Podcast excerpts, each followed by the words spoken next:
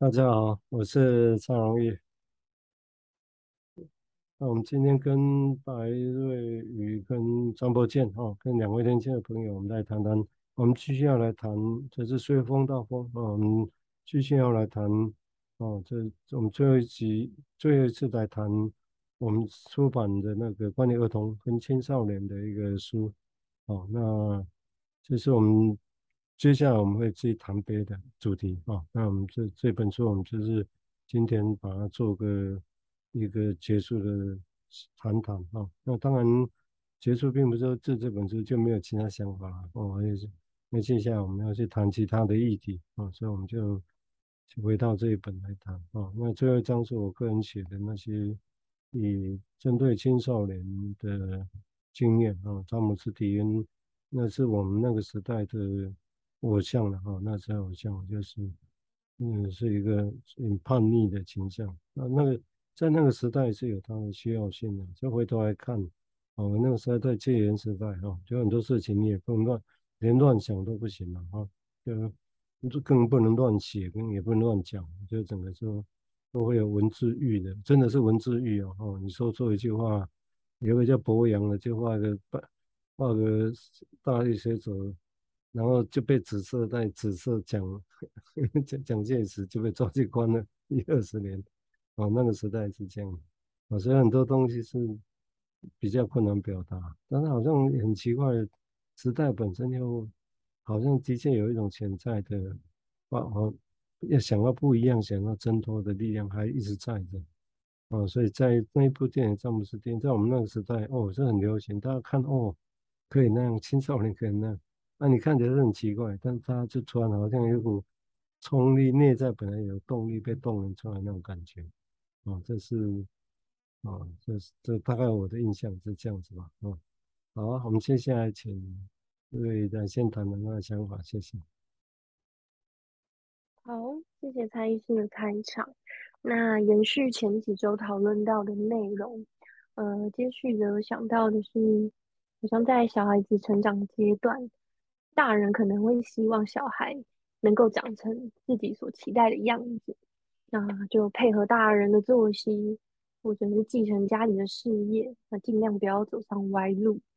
我就觉得亲子教育，好像某种程度有一点像是大人重新变成小孩再活一遍的时候，那他会怎么活？那这里面包含了大人过去经验里曾经经历过的苦。那要是能够越过那些错误，那直接走正确道路捷径的话，好像就能避免一些遗憾的事情再次发生，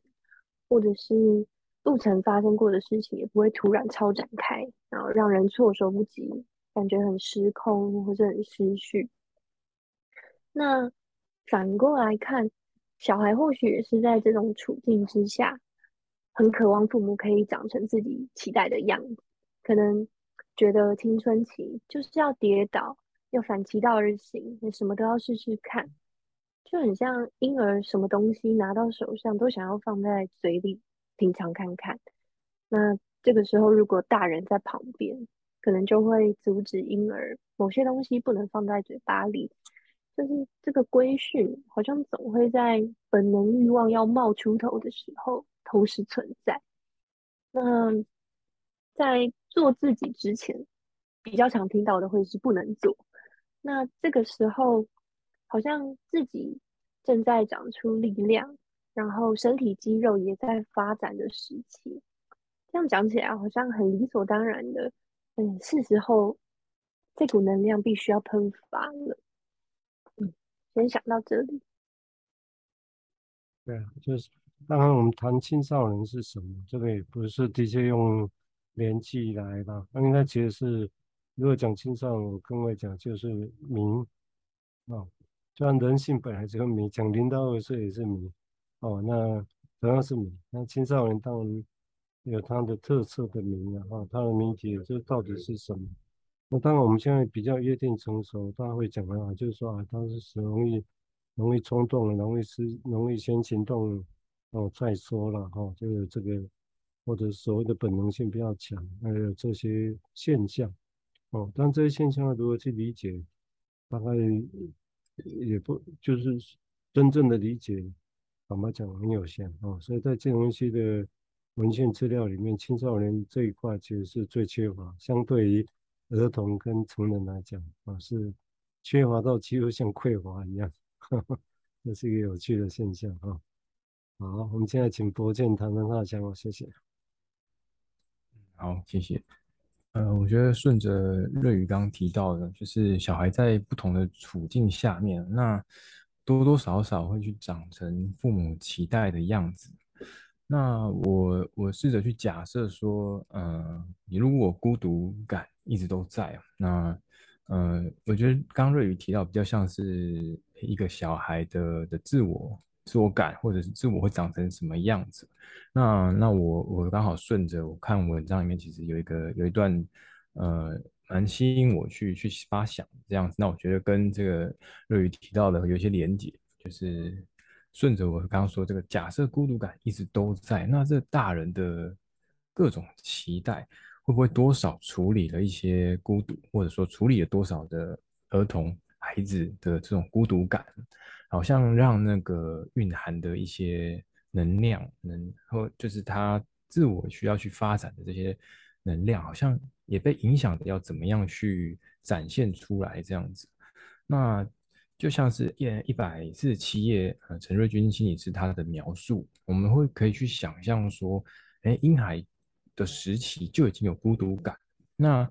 呃，现在一些情绪的理论会去说，哎，孩子最先能够辨别是生气的情绪哦，他们跟生气非常的熟悉啊，好像我们我们我们可以很简单的去反映他生气的情绪啊，他也可以很很明白的知道我们在讲的那是什么情绪这样子，但但也许有一种无法辨别哦，但是他从很早就已经。开始存在就已经有感受了，没办法用语言去描述，会不会那个就是孤独感啊？就是也许每个人跟孤独感的距离其实很靠近，然后但是随着渐渐的长大，那相处起来的感觉很不一样，然后每个人的这种跟孤独之间的关系有很大的差异，然后形成不同的的样貌这样子。那呃，这陈瑞军心理师他也提到说啊，重要的课题，他会可以用一些呃，用不用一个可以让我们去思考说，要怎么样的方式去存在这个重要的课题，能够发挥一些作用。然后他要用一个怎么样的态度去跟这个婴孩互动，然后这是一个很大的想象的空间呢。好，呃，去想象说，哎，如果真的一直有一个孤独感在那里，我们是不是要做些什么，还是说要抱持一个怎么样的？态度这样子，我先分享到这边。呀，为什么？刚刚这提到的，看怎么假设了啊？那我们说人原本就孤独了，因为自己被生下来，虽然在母亲里面也是一个吧，哦。那这个婴儿在里面跟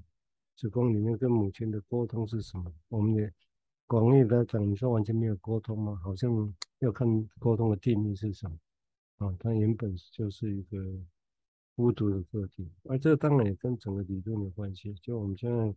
西方的心理学都是以个体为出发，哦，那相对于群体的关系是怎么样谈？啊，所以理所当然的，好像小孩子到某个年纪就应该离开家庭，就当做理所当然。那这种理所当然是有它的文化性在里头，人一定是得这样子拿。啊，这个当然是另外一个很大的问题啊，就，但是也，但是因为我们很容易习惯这个，所以会以为好像台湾应该也像那样子哈，但是事后不是应该那样子，其实都有它的背景跟脉络啦，所以我是觉得，所以这个是我的想法。好，我接下来再请啊瑞宇来谈谈他的想法，谢谢。好，谢谢。那刚刚博建讲到那种孤独感。让我想到一种可以观察到的现象，就是小团体的形成，你三五个人凑在一起，好像每个个体内在都很孤独，但是聚在一起，啊，做点什么，然后好像就在这个暴风雨来临的时候，就没那么迷惘，或是没那么孤单。那延续刚才是有提到青少年他们特有的一些特色，好比说本能性。或是冲动性比较高，你就觉得好像其实青春期的少年有时候都会有着那种朝着死亡奔去的举动。那是真的想死吗？好像不是。可是我们看到的行为常常是火爆啊，或是冲动，或是太冒险的那些行为，就很像在呃这个养子不教谁之过的这个电影里面，他们在比赛高速驾驶汽车，那看谁能够在落下悬崖之前就跳车。那我觉得这个电影中的青少年们，他们。他们觉得这个活动是相当有趣，然后又刺激的，可是也因为太靠近死亡，那电影中其中一个人就真的掉落到悬崖下了。那好像这个是在比赛开始之前不会去想到的，就是自己的结果不会是这样。那那是建立在一个青少年的错觉吗？就是如果以心理的角度去想这件事情。这个错觉是我很厉害，嗯、我一定能够及时跳车免于灾难。那同时也可以证明自己很勇敢，那也很很有能力。那嗯，如果展现出来的行动正是反映内心的状态的话，那感觉这个是蛮躁动不安的，好像心里有一种能量要冲出来。那冲出来之后，变成是我们。呃，可能肉眼看得见的这种行动，那这个是一般大人可能看不懂的，可是对小孩或者是青少年来说，却是具有某种心理意义的。然后延续到上周提到，呃，别把我当小孩子看的，呃，这个讨论，好像在行为上也是在说明，就是在向自己证明我不是一个小孩子。然后。刚提到的那个错觉，它是是基于这个错觉，才有办法跨越心里面知道自己可能真的做不到某些事情，或者是真的还只是一个孩子，然后只是慢慢在长大的这个阶段。那我不知道这个错觉是不是跟嗯明天会更好，像是呃可能眼前的困境都能够看淡，然后相信即使目前的状况不够理想，或者是很糟糕。但自己也能度过。那创造错觉是一种很重要的能力。那这个能力，呃，要怎么培养呢？嗯，觉得还蛮值得思考下去的。啊，就就如同我们这些说法或者文字把它描绘出来，当然并不是就结论，然后我想大概的确很多东西需要去。去培养，或者是因为很多事情的能力是培养，或者说清楚就解决，这当然有不一样的层次的内容嘛，哈，有些是矛盾层次啊，冲突，然后把它说清楚就好；有些是能力要培养，但是这个就是我们如果用这个角度来讲，就像刚刚也提到来看青少年，也其实也有这个问题，只是一般因为我们容易把他们解读成是。冲突矛盾的事情，因为看着对他们来讲，会把很多事情啊变成像是一个冲突，跟体制的冲突，跟家人，跟其他的冲突，啊，那其实背后也许不必然是冲突，啊，背后其实是很多匮乏或很多觉得不知道怎么回事，啊，那那是因为有体力有有肌肉的，所以就的确很容易往这方面去进展嘛，好像这是一个。这是一个现象啊，现象是这样啊。但是我们如果不在现象里面，只在现象中是，而回过来去推想，然后去理解他们，我我想这个是还蛮重要的啊。所以所以整个时代，因为你整个来看，你像西洋，那我们现在在听的摇滚乐哦，几乎是都是广义来讲都是青少年动出来的，这都是青少年哦，他们开始在成熟。也开始在发展了，开始在恋爱中，几乎都是在青少年的阶段了。嗯，对，这也可以，你看也可以变成这么重要的文化的的一部分了。哦，整个，那后面老的那些都只是持续在年轻青少年，应该不是年年年年轻都不是，是比年轻还年轻的青少年哦时代就开始开展一些东西跟创意，哦，这也是有趣的现象啊。好，我们接下来请柏健来谈谈他的想法，谢谢。谢谢。呃，我也在，呃，我就，我就刚听瑞宇在讲，就想到说，哎，好像也许我们不会知道这些可以帮助自我发展的能量，那它会让我们形成一个什么样子？好像一方面可以让我们做自己哦，然后表现出独特的一面啊，然后，呃，形成一个我们自己想要的样子，但。那它好像还能够很很出乎意料，我们不晓得这个能量会让我们做出什么事情这样子，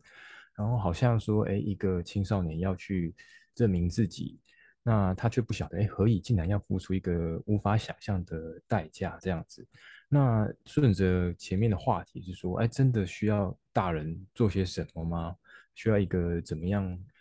呃？的方式存在的大人，然后呃，来去来去在在，也许是照顾也好，或者限制也好，这样子啊，让青少年能够有某一些感觉，然后是有点像是自我的限制，或者是说，哎，某种形成或者形成某种错觉，那个错觉是足够让自我的内在成长，而不用借由一些呃很外化的的方式来去来去执行这样子，那。嗯、我觉得这这也，嗯、我觉得我可以提一下，我最近就是看这个 t o p Stark 他出版的一个系列丛书，那其中一本其实就在谈十到呃十四岁的青少年，他说你在想什么这样子，就是一个，他其实有很很很多呃年龄层，然后他分不同的年龄层来去谈，哎，这不同的年龄层他们有什么样的议题这样子，那那这青少年。的呃，专门谈青少年这一本就提到是说啊，关于交朋友。那我觉得他在谈，也就是换句话说，就是一个呃青少年，他在这个时期他怎么样去发展自我这样子。那有趣的地方是说，他把他特别的细分，男生跟女生啊不一样，他交朋友的方式不一样。嗯、那嗯、女女生比较喜欢用聊天的方式，但男生喜欢用呃。一起运动啊，一起参加，一起做某些事情啊，玩游戏之类的，就是用这样的呃大大概括的差异性来去了解，呃青少年时期，呢，他们交友各自会遇到什么样的困难。然后我就想说，哎，这两者确实内在历程上会有明显的差异。然后他也书本也去提醒大人说，哎，需要去敏感的留意，有些孩子他可能其实很困扰。那表面上是看不出来的，那实际上他们可能相当的的沮丧，然后敏感的大人需要去理解跟协助。那我觉得这其实也引出很大的议题，就是诶，实际上孩子的样貌会是什么样子啊？然后我想每个孩子会是不一样的。那但我们要怎么去判断呢？怎么样是说，哎，这个对一个人来说，他是已经是需要帮助的的程度了，这样子。而如果真的要帮助，我们又能够提供怎么样的的协助？然后我我例如说，书本就举例说啊，一个孩子，一个老师就是给一个比较内向的孩子表现自己的机会，这样，然后让这个孩子体验到，哎，跟其他同学互动不是这么可怕，也让同才去知道说，哎，这个孩子不是那么严肃，难以靠近。那我也在想说，不同的大人，不同的角色，哎，也许可以做的的方式也不同，这样子。那我先分享到这边。这当然也会涉及到一个现象，也就是说，这当然是 case by case，哎，就按个案状况不太一样哦。或者人，也就是说，我们这个地方在语言的沟通上，哦，会有多大的效用？就是。其实就临床上来讲，这都是一直存在的难题。有时候甚至我们连好像预想这样沟通讲应该是可以的，但是有时候好像又不全然如预期的哦。所以这个就表这个这种现象是存在的。所以表示说这种真的在用语言来沟通的时候，难题真的是存在。那所以也才回过头来我看得到，就是说那这些。在某个阶段，都比如说我们青少年这个世界来看，也就是说语言本身，他们自己有多相信语言本身可以表达，或者他们多相信自己的感受，真的用语言可以讲出来清楚被理解吗？我相信会有目前的现象。我的假设是，他们显然不这么认同。哦，所以如果假设可以认同，照理那就用讲了就好。哦，所以会很多。觉得讲了你也不会听，你也听不懂哦。譬如说这种状况，哦，那那自然的，好像觉得最能够表达的，那就是他们目前正在做。哦，当然我这样描绘都还是有点简化啦，就对，真的要理解这个情况，就何以我们觉得预期语言可以沟通了，但是在某个阶段好像又变得特别的薄弱，好像语言这条路就就是战战兢兢的，很容易零破破碎碎的。哦，我想这个，包括这个对语言本身来讲，回头来看，啊，从从对语言这本身来讲，嗯，如果本语言这个独立的东西。也就是一个很有趣的现象啊，所以在某些状况或者某些时期，啊，好像语言就是这么的脆弱啊，这是一个本来是要搭桥沟通的，但是就好像变成就有它的一个难题啊，这是一个有趣的地方了啊。好啊，接下来我们再请瑞来谈谈吧。好，谢谢。嗯，刚听博建的分享。我就觉得，呃，要是能够因材施教，那是最好的了。不过那感觉是建立在一个更高层次的理解，好像出自于这种理解，才能够真的去辨别说，哦，这个孩子可能是比较属于内向外向，或是他真的会需要什么，好像会需要，嗯，更有更多的理解，才能够真的去触及到孩子内心。深处那些没有说出来的东西是什么？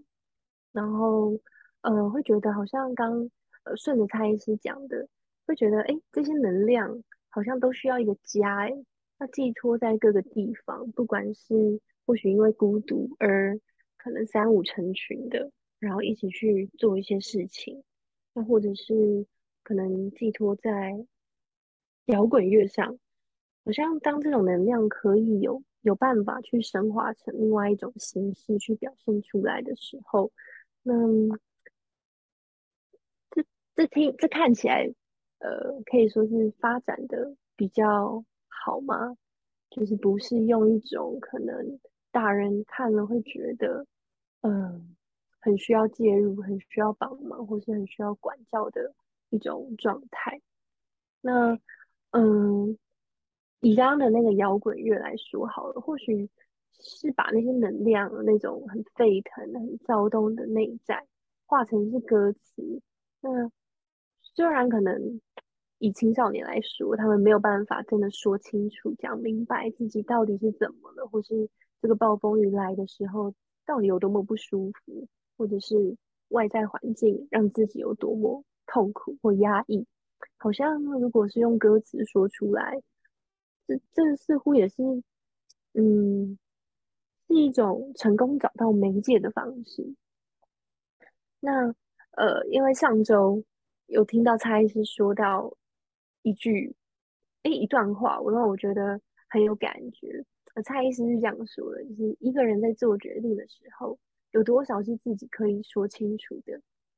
那些说得清楚的理由，周边沾了多少不明不白的思绪跟情感？在这旁边，我觉得“沾”这个动词，就是让，就描绘整个状态，好像都立体了起来，然后非常生动。就是在行动的时候，会夹杂很多呃说不清楚的感觉，可能是被限制了，所以用更强烈的反应去呃，可能抗议自己有多么不想要接受被安排好的事情。这可能包括是父母的期待啊。啊，也有可能是迫不得已的生活。那，嗯、我们可以期待这个时期的青少年用语言来表达吗？那看起来好像是很困难的。那是现实环境不给说吗？或者，那可能也是一种在这个时期讲不清楚的一种心理历程。那行动总会比语言还要多。嗯，那是怎么了呢？嗯，我先想到这里。啊，所以这当然也可以从那个角度来讲，就是也许这个是因为这也是今天在谈，我突然想到，就是我们常会说语言的极限，极限啊，这个语言，当我们会从别的地方会体会到语言没办法把自己心坎里面的某个感觉说得到位啊，有时候是有这种感觉啊，就是语言本身的极限。那当然，以在这年龄层的个案来讲，小孩。哦，你说像青少年，也许他们的语词也许还没那么多，或者他们对情绪的语词也很少，我觉得其实是相对比较少。哦，就就算到大学的时候，要他们说讲他们的情绪是什么，有些语词好像是有，但是